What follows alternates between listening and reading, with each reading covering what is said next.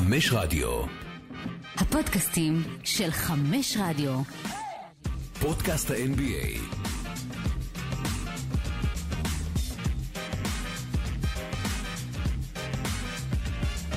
יום חמישי, שני בינואר 2020, פחות או יותר אותם מספרים, עשור חדש בעולם, עשור חדש ב-NBA, והיום אנחנו בפודקאסט ה-NBA בפרק שיוקדש כולו למפעל ולעשייה של דיוויד סטרן שהלך לפני יומיים בעצם, לא, אתמול, עד שתשמעו אולי זה יצא יומיים, לעולמו, ובשביל זה כינסנו פה שניים שמבינים עניין, שלום גיל ברק, היי היי. שלום ערן סורוקה. היי, אוש.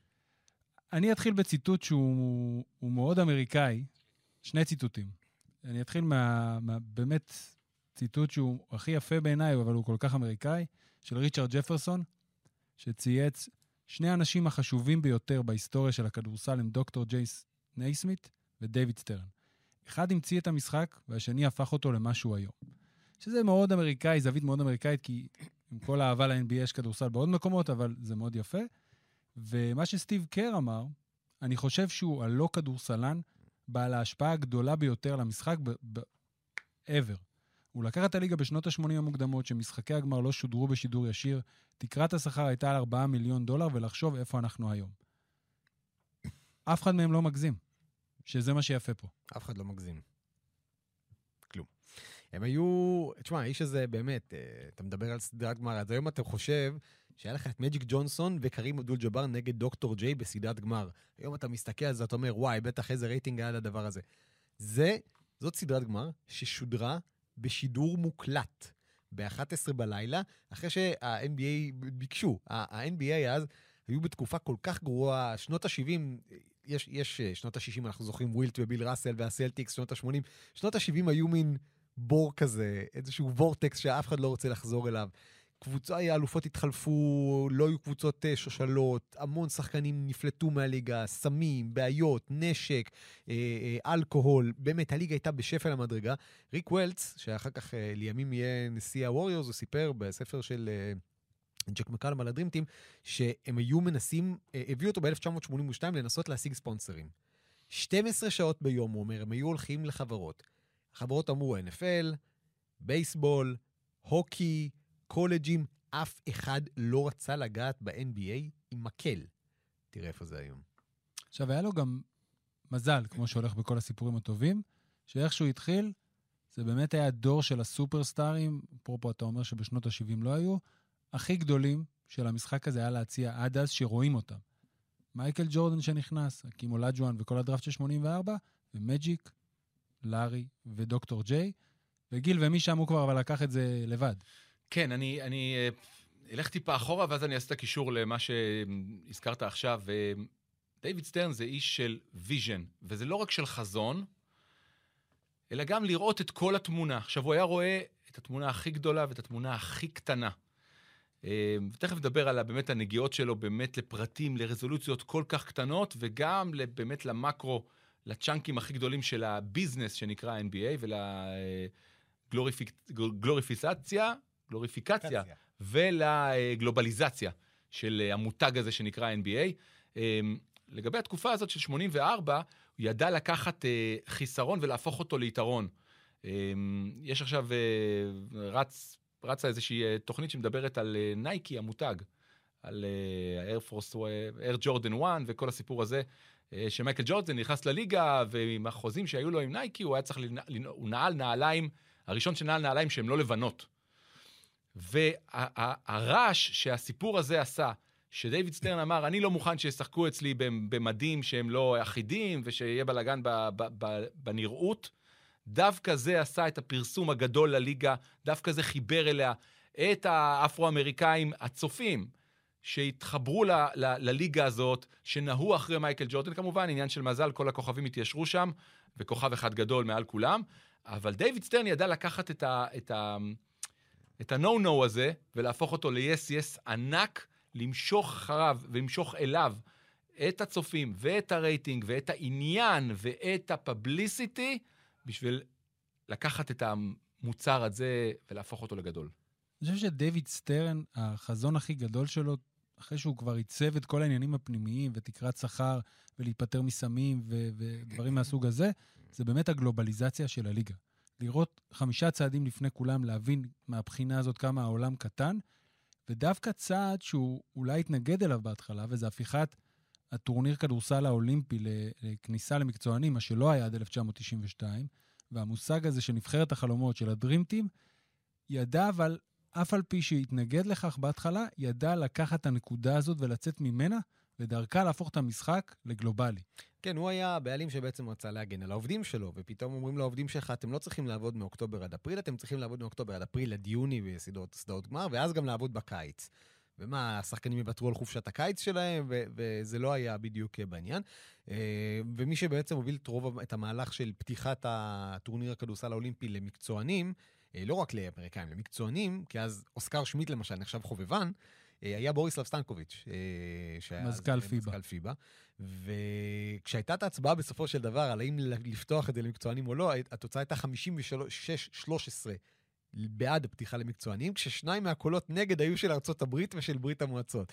עכשיו, האמריקאים היו, בגדול היו נגד בגלל כל הדבר הזה שדיברנו, אבל מאחורי הקלעים כבר התחילו להתכונן לעניינים, ודייוויד סטרן ניסח את זה יפה, הוא אמר באיזה ראיון, רצינו להיות חיילים טובים של הכדורסל. אז ברגע שכבר היה את הקונספט הזה של לעשות את הנבחרת, אז כבר התחילו באמת לעבוד על זה, לשכנע את הכוכבים הכי גדולים. בהתחלה חשבו, אמרו, אוקיי, תהיה לנו נבחרת של שחקני NBA בינוניים, אולי יהיו שישה שחקנים טובים שיסכימו לבוא. ואז פתאום הצליחו אחד אחרי אחד, ודרך צ'אק דיילי, לגרוף את כל השחקנים. והנבחרת וה, הזאת, זה לא רק הציגה, זה, זה נבחרת שפתאום פתחה את הכדורסל לעולם, וכל האנשים שראו את הטורניר הזה בטלוויזיה, את ברצלונה 92, זה אדיר קנוביצקי, וזה אנדרי קירילנקו, וזה פאו גסול, וזה הדור הראשון של שחקנים בינלאומיים שבאו ל-NBA, והחבר'ה האלה סיפרו, באנו ג'ינובילי. אנחנו ראינו את המשחקים האלה כקטנים, אנחנו רצינו להיות כמוהם. הרי ילד ספרדי, ילד ארגנטינאי, אז מה הוא רצה להיות? כדורגלן, אה, אולי רוכב אופניים, אתה ספרדי. ופתאום יש לך את האופציה של גם להיות, אה, לשחק נגד השחקנים הכי טובים בעולם, לאתגר אותם, ושם זה התחיל. לא רק ילד ספרדי וילד אה, שמגיע, ילדים שמגיעים ממדינות כדורסל ושווקים גדולים, אלא גם הילדים מישראל. הוא ידע לנגוע גם בשווקים הכי קטנים ולספח, ולהפוך אותם לחלק מעולם ה-NBA. ושוב, אנחנו ניגע אחרי זה אולי גם ביאו מינג שמגיע ב-2002, ואפרופו גלובליזציה, ופשוט מצרף עוד מיליארד סינים לעקוב אחרי העניין הזה, הוא מבין שזה הכל שווה כסף וזה זכויות שידור, וזה כמובן מרצ'נדייז, גופיות וחולצות ונעליים, והוא פשוט ראה את זה מגיע, ועשה את המהלכים הנכונים לקראת זה, ו- ובלי באמת הגלובליזציה הזאת, שהוא היה נושא הדגל שלה, ה-NBA היה נשאר אולי פוטבול כזה, המאוד אמריקאי. פוטבול הוא פוטבול כלפי העולם. פוטבול כן, כלפי העולם. כמובן, כמובן. מצליח נורא בארצות הברית, אבל בלי נגיעה לחלקים אחרים בעולם, והצעדים האלה שהוא עשה עם ה Dream Team ועם יאו מינג אחר כך, וואו. עכשיו, כאדם בעצם, אני חושב שיש שני דיוויד סטרן. זאת אומרת, יש דיוויד סטרן שתכף נגיע אליו, ששחקנים או מספרים ו- וגם קולגות, שגרם לך להרגיש שהוא הבן אדם הכי חכם בחדר, אבל יש גם את דיוויד סטרן, האדם הנעים הזה, שתמיד נתן לך תחושה שהוא מתעניין. לדעתי, גיל, אתה חווית את זה. כן, אה, יצא לי לפגוש אותו ממש, אתה יודע, בכל מיני מסיבות עיתונאים, אחד מתוך 50, מתוך 100 עיתונאים שיושבים בחדר ומאזינים לו, אה, מדי פעם יכול להגניב איזושהי שאלה, אבל יצא לי איזה שתי אינטראקציות אישיות, במקרה, אה, פשוט לעמוד מול האיש ולשוחח איתו.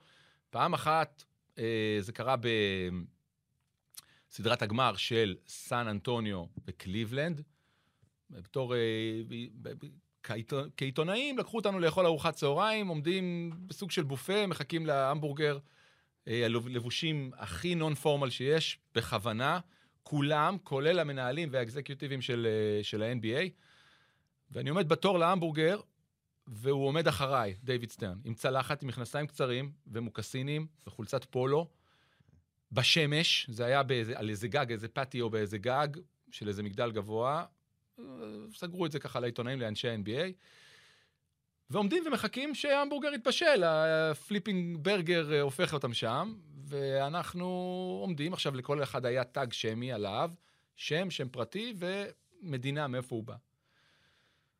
לא שמתי לב בכלל, אני קצת יותר גדול ממנו וגבוה, אבל uh, נהיה צפוף, ופתאום אני מרגיש uh, כתפייה כזאת, אני מסתובב, והקומישיונר עכשיו, מסתכל לי מיד על השם, ואומר, הלו uh, גיל, וזהו. ומאז הוא זכר גיל לעוד עשר שנים אחורה, קדימה.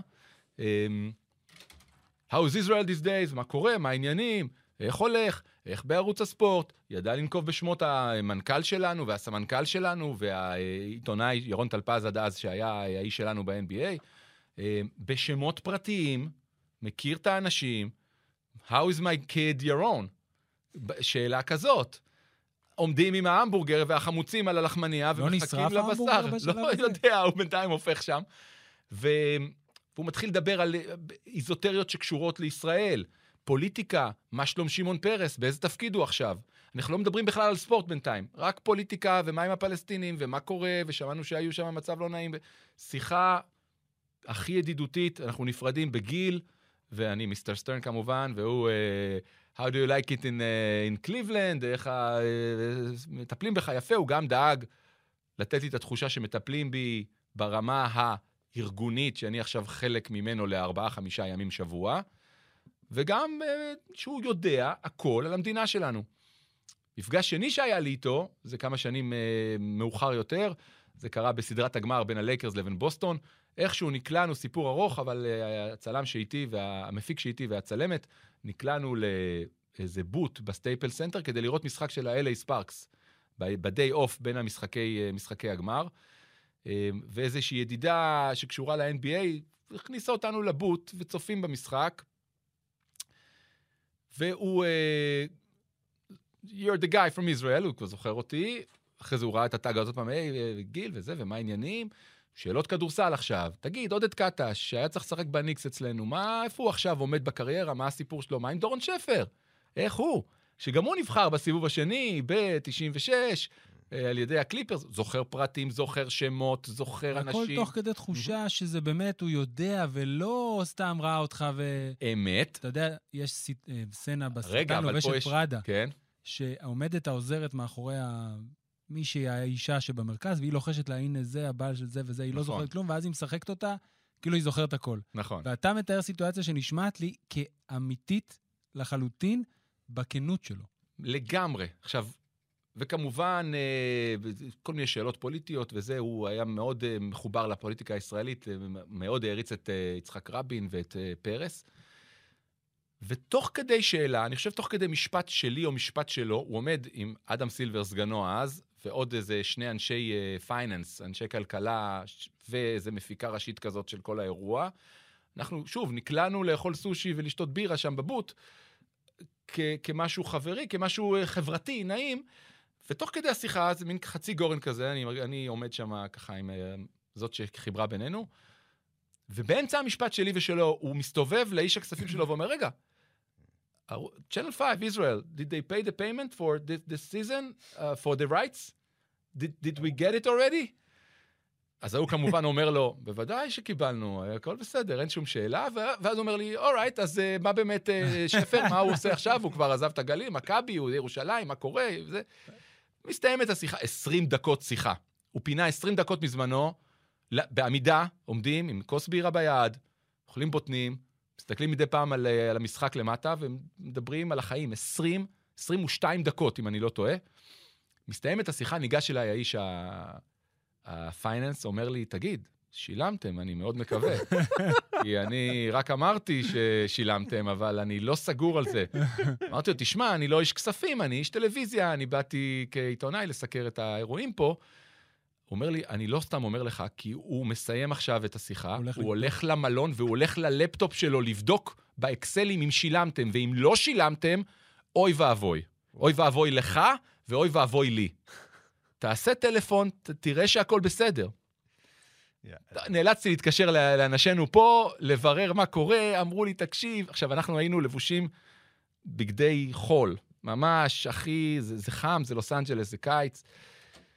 קיבלתי הוראה, עכשיו, החבר'ה נדדו משם לאיזשהו אירוע קוקטייל באחד מבתי המלון המפוארים בעיר. קיבלתי הוראה מהבוסים שלנו ללכת, לקנות חליפה שלושה חלקים, להתלבש כמו נסיך, לקחת את האוטו, להשכיר רכב, לנסוע לבית מלון הזה שם, לעשות איתם קוקטייל ולהגיד להם, חבר'ה, הכספים בדרך אליכם, הכל בסדר, להרגיע ולקוות שבזמן שעבר, בשעתיים. האלה, הוא באמת לא הגיע לחדר שלו ופתח את האקסלים לראות אם שילמנו או לא. זה דיוויד סטרן, להראות לכם, תחת כל הנחמדות והידענות והגאונות וההתמצאות, הוא קודם כל איש עסקים, והוא קודם כל איש שדואג למוצר שלו, שהכל ימשיך להתנהל, ולא חשוב אם אני אה, גיל ברק הקטן ממרקט קטן מהמזרח הרחוק, המזרח התיכון, סליחה, או שאני אה, שוק גדול כמו רוסיה, כמו סין, סין. כמו אה, ברזיל והשווקים הגדולים הללו.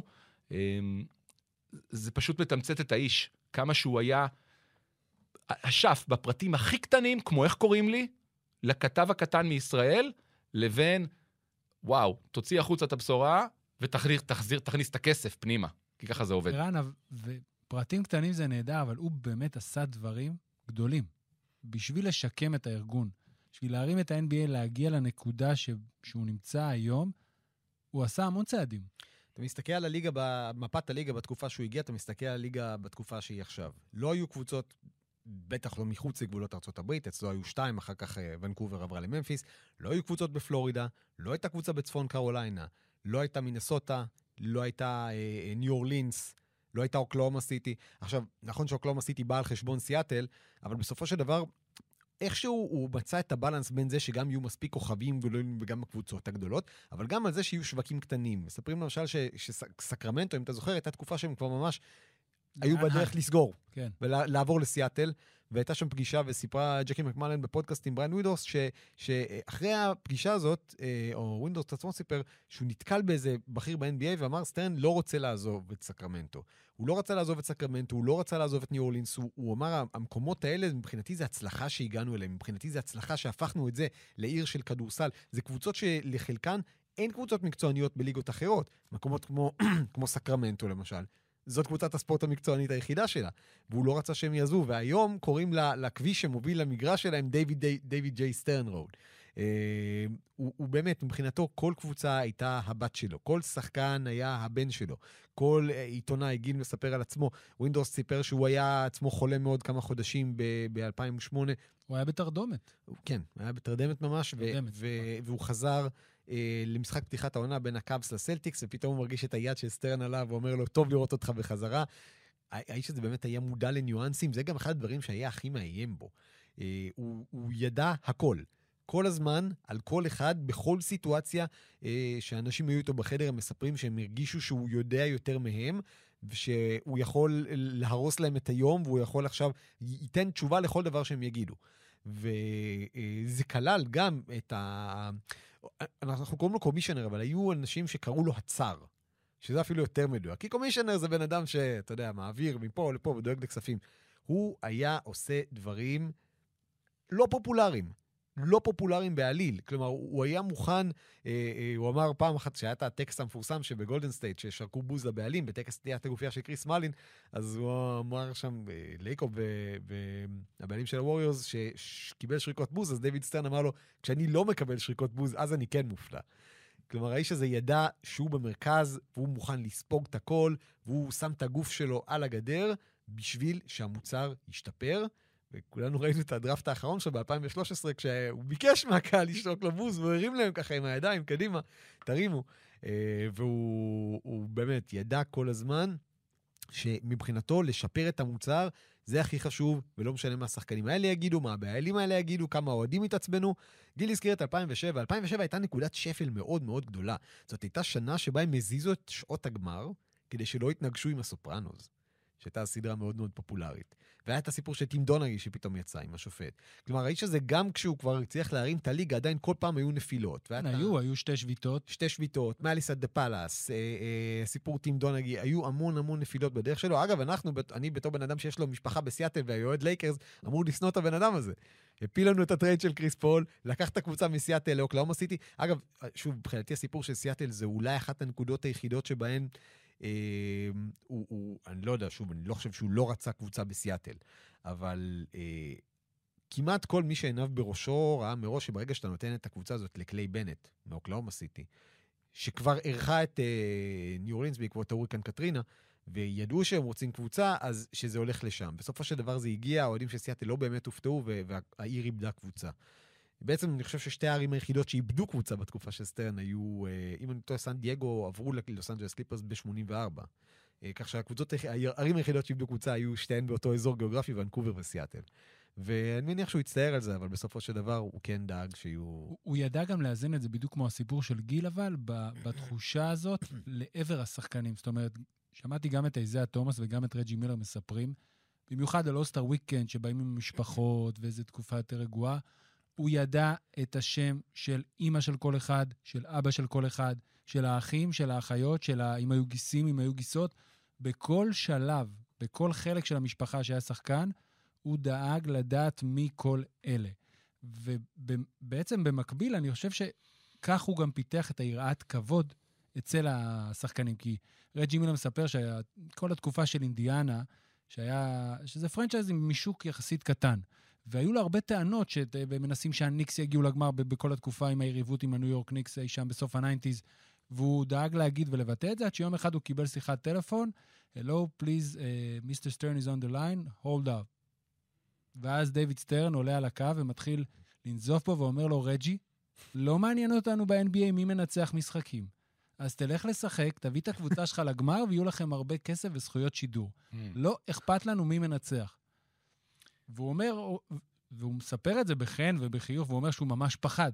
שאמרו לו דיוויד סטרן על הקו, זה ממש הפחיד אותו. ואחרי זה שהוא עשה את המעבר הזה לפרשן, ואז הוא אומר, אני יכול להגיד אז כל מה שאני רוצה בלי שיקנסו אותי, אז פתאום דיוויד סטרן סבבה איתי, והכל בסדר, ומגיע לפני כל שידור ואומר לנו שלום, ותגידו מה שאתם רוצים. וכנראה, לא כנראה, די בטוח שזה אחד הדברים הגדולים שמנהל גדול, שמוביל כזה תהליך צריך, שגם האנשים, ש... או קודם כל האנשים, הספורטאים, יכבדו אותו ויאהבו אותו בצורה שתעזור לו לקחת אותם ואת הליגה לגבהים שהם הגיעו. זמין, נגיש, איפה שלא היית רואה אותו והיית רוצה לשאול אותו שאלה או שתיים, און קמרה, אוף קמרה, אין בעיה, אחד האנשים הכי חשובים ב, אה, בכלכלה האמריקאית או בתעשייה האמריקאית, בטח בזו הטלוויזיונית. זה גם אה, תכונה נהדרת אצלו.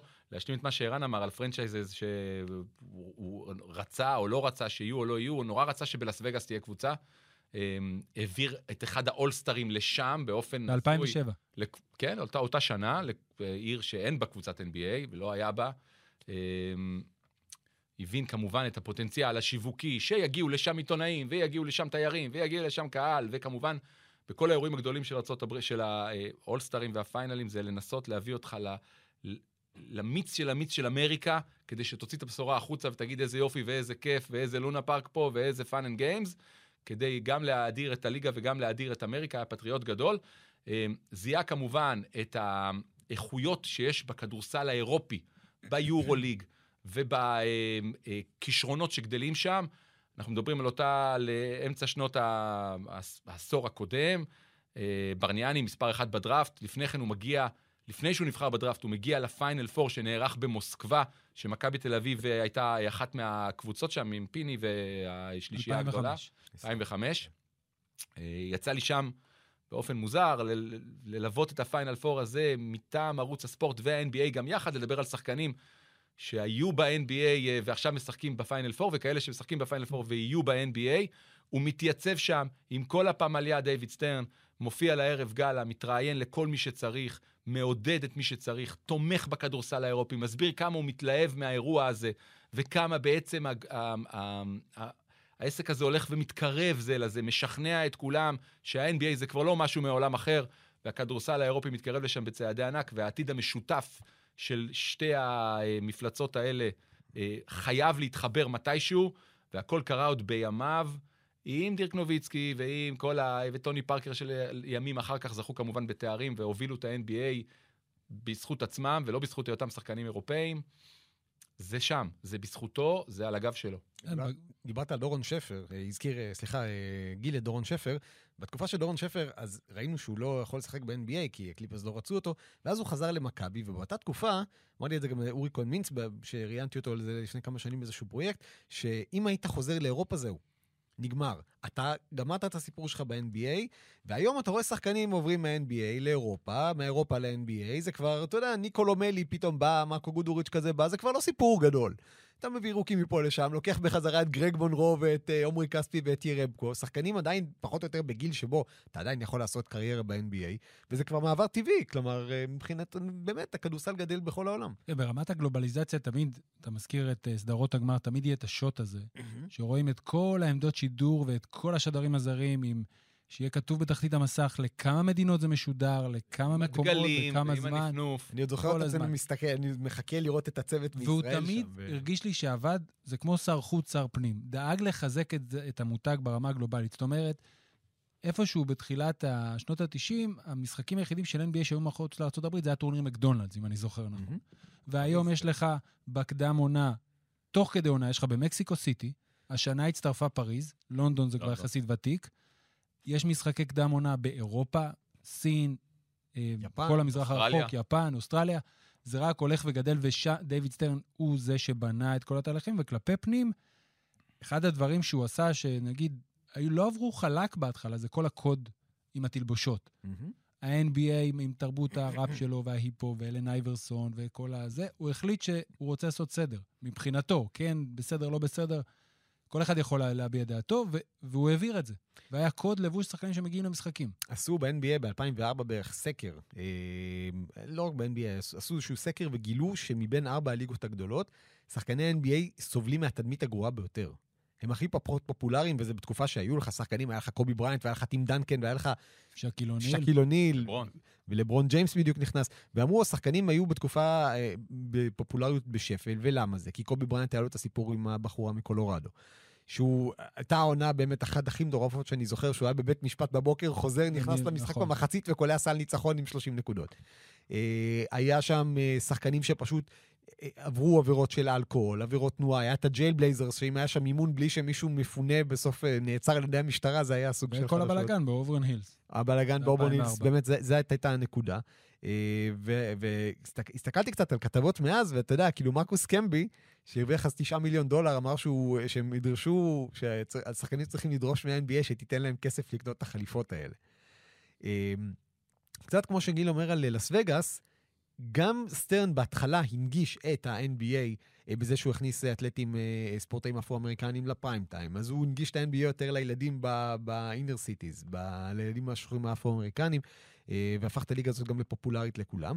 אבל אחר כך הסיפור של ה-dress code זה היה כדי להפוך את זה לעסק יותר למשפחות. אה, וגם האולמות שנבנו אחר כך, זה אולמות עם דגש של אה, הרבה סוויטות כמובן באנשי עסקים, אבל גם הרבה יותר בידור למעמד הביניים, שהיו הרבה ביקורות, שזה שאנשים כבר לא יכולים לבוא, אם אין לך המון המון כסף, אתה לא יכול לבוא לראות אה, משחק NBA, והיו ביקורות וזה לא עבר חלק, כמו שאתה אומר.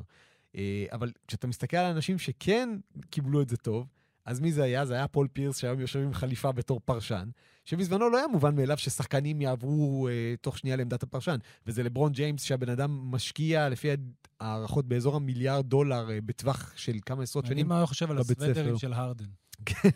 אה, אגב, שוב, את הקוד לבוש הזה גם, גם אחריו, אה, סילבר קצת שחרר כשהוא הבין שגם אתה לא חייב לבוא עם חליפה ועניבה, אם אתה יכול לבוא עם אה, חליפה שנראית כמו של הג'וקר מבטמן וראסל ווסטבוק יבוא עם זה, וזה יעשה עבודה יותר טובה מבחינת הציבור ומבחינת התדמית שלך.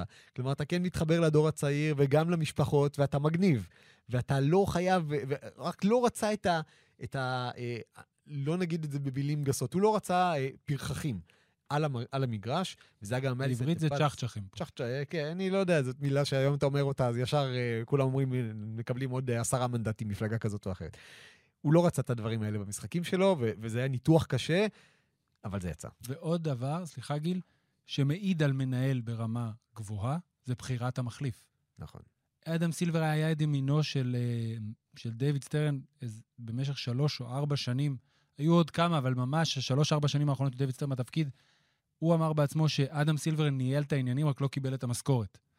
והבחירה בו המשיכה את כל הדברים שהיו חשובים לדיוויד סטרן ואיך שהוא ראה את הליגה מהגלובליזציה, מהתשומת לב. אני, שהייתי באולסטאר עם דניאל זילברשטיין ב-2014, אדם סילבר הסתובב על הפרקט, ברגע שדניאל ניגש אליו והוא שמע ישראל, ישר עצר, הקדיש יותר תשומת לב, התעניין יותר, ענה יותר.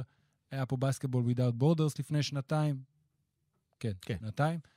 ובחירת מחליף של מישהו באמת שנחשב אולי למנהל הספורט הטוב ביותר בארצות הברית, גם מעידה שהוא יודע מה הוא עושה. הוא היה מגנט, היה לו כריזמה לדיוויד סטרן של רוקסטאר, ממש ככה.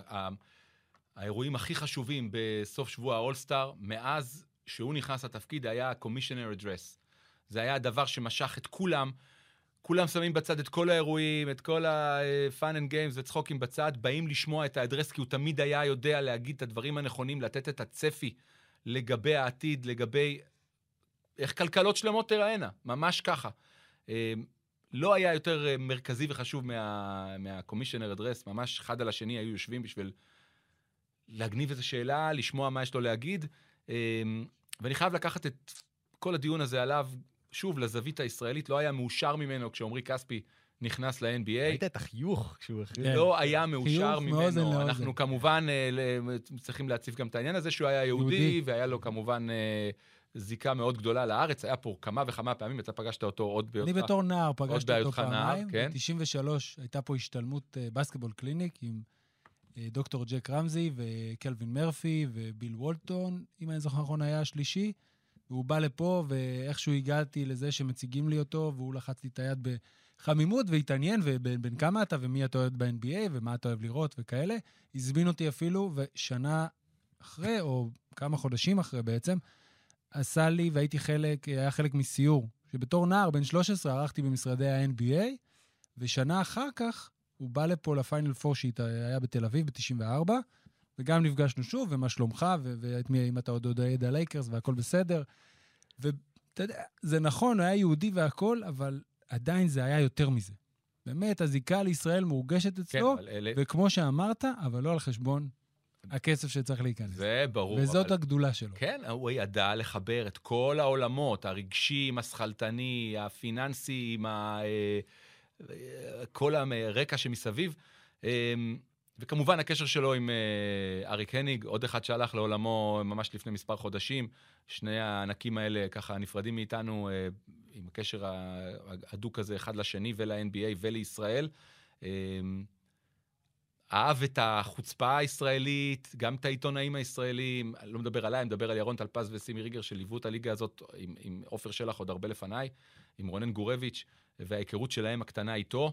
אמ, ושוב, אותו חיוך, כשהוא מכריז על עמרי כספי, שנבחר בסיבוב ראשון אה, בדראפט לפני עשור, אמ, יש נציג גם לישראל, יש נציג גם ל- ל- ל- לעם היהודי, לא שלא וקיבל היו... חותמת. לא שהיו יהודים רחובות, ב-NBA קודם, רחובות ישראל. רחובות. אבל כן, זה היה... כתוב חולון, הוא אומר רחובות, היה שם מלא בלאגן עם הוא העיר. בכלל מיבנה. כן, הוא מיבנה, אבל הוא נכון. נולד נולד וכאלה. בקפלן, כן. כן, בדיוק. סורוקה, משפט אחרון, כדי באמת לסגור את זה, ולא רק ברמה האישית. נקרא לזה מקצועית. מה הצעד הכי גדול שהוא עשה? שהיה לו הכי הרבה, הייתה לו הכי הרבה משמעות. אה, יש אומרים שזאת הייתה תקרת שכר. היו, באמצע שנות ה-90 היו חוזים מטורפים, מטורפים בסטנדרטים של אז, כן? חוזים לעשר שנים, שבע שנים, שמונה שנים, דברים כאלה. והוא, גם לרוקיז, והוא בעצם בא ועשה מבנה של כמה מותר לשלם, למי, באיזה... אה, באיזה עמדה אתה, כמה שנים יש מאחוריך, והדברים האלה מדברים עליהם. אבל אני רוצה רגע לדבר על, על דיוויד סטרן דווקא ברמה החברתית. אתה מדבר על זה מקצועית, אבל לדעתי זה הכל כולל. כי הוא רצה שזאת באמת תהיה הליגה של כולם. הוא הלך וזרע זרעים בכל מקום. דיברת על ה basketball without borders, יש בישראל. עכשיו אנחנו נראה בשנים הקרובות עלייה גדולה בהגעה, לדעתי, של שחקנים מאפריקה. אתה מסתכל על הדרפטים הקרובים, ההוא ממאלי, ההוא מצ'אד, ההוא מניגריה. תהיה עלייה גדולה של שחקנים מאפריקה, זאת יבשת שסטרן השקיע בה, אה, סטרן וגם סילבר השקיעו בה המון. בתקופה שלו יותר אה, אנשים, אה, people of color, מה שנקרא, אה, נכנסו לליגה, אה, מנג'רים אה, אסיאתיים ואפריקנים ו- ושחקנים כאלה ונשים. אנחנו ראינו, רואים עכשיו את הנשים נמצאות על שליש מהספסלים של קבוצות בליגה, זה משהו שהתחיל אצל סילבר, אצל סטרן עוד ברמות הניהול אצלו ב Olympic Tower בניו יורק. אז האיש הזה היה לוחם חברתי. הוא הביא לשינוי, הוא היה בעד הכללה של כמה שיותר אנשים, הוא ידע שבעצם האוכלוסיות האלה שהיו מודרות, אם זה ברמת האוכלוסייה בתוך ארצות הברית, ואם זה ברמה של אה, העולם כולו, ככל שיותר אנשים ישתתפו במשחק, יותר אנשים יאהבו את המשחק, יותר אנשים יקנו את המשחק ואת ה merchandising. עלו מ-44 מיליון אה, אה, merchandising בתקופה שסטרן נכנס לאזור השלושה מיליארד כבר בשנות ה-2000, ב-2010. הדבר הזה הפך למכונה של כסף, הרבה בזכות הזרעים שסטרן אה, שם פעם פה ופעם שם, ובסוף כל הפירות האלה צמחו. אני אקח את מה שערן אומר ואני פשוט יכניס את זה לקפסולה כזאת קטנה. עד העידן של דיוויד סטרן, בטח עד ההצלחה שלו, ל-NBA קראנו פה במחוזותינו כדורסל מעולם אחר. ומאז שהוא נכנס לתפקיד, זה הפך לכדורסל עולמי. וזו המורשת של דיוויד סטרן, בעיניי. אז אנחנו נסיים בציטוט של מייקל ג'ורדן, כדי שבאמת, אולי מי שהיה הקו המקביל לסטרן ברמת הכדורסל, שמספר הכל וחוזר על כל מה שאמרת. ללא דיוויד סטרן, ה-NBA לא היה משהו היום. הוא הוליך את הליגה הזאת בזמנים קשים והפך אותה לתופעה בינלאומית. יצר הזדמנויות שמעט מאוד אנשים יכולים היו ליצור קודם לכן. החזון והמנהיגות שלו העניקה לי במה בינלאומית ואפשרה לי לשגשג. ואם השחקן הכי גדול בתולדות המשחק, סליחה שאני אומר את זה בכזאת נחרצות, אבל לא השחקן הכי גדול בתולדות המשחק, אומר את זה, אנחנו, לא נותר לנו מה להוסיף. תודה רבה. תודה. דיוויד סטרן, נוח על משכבך בשלום. עשור מוצלח שיהיה.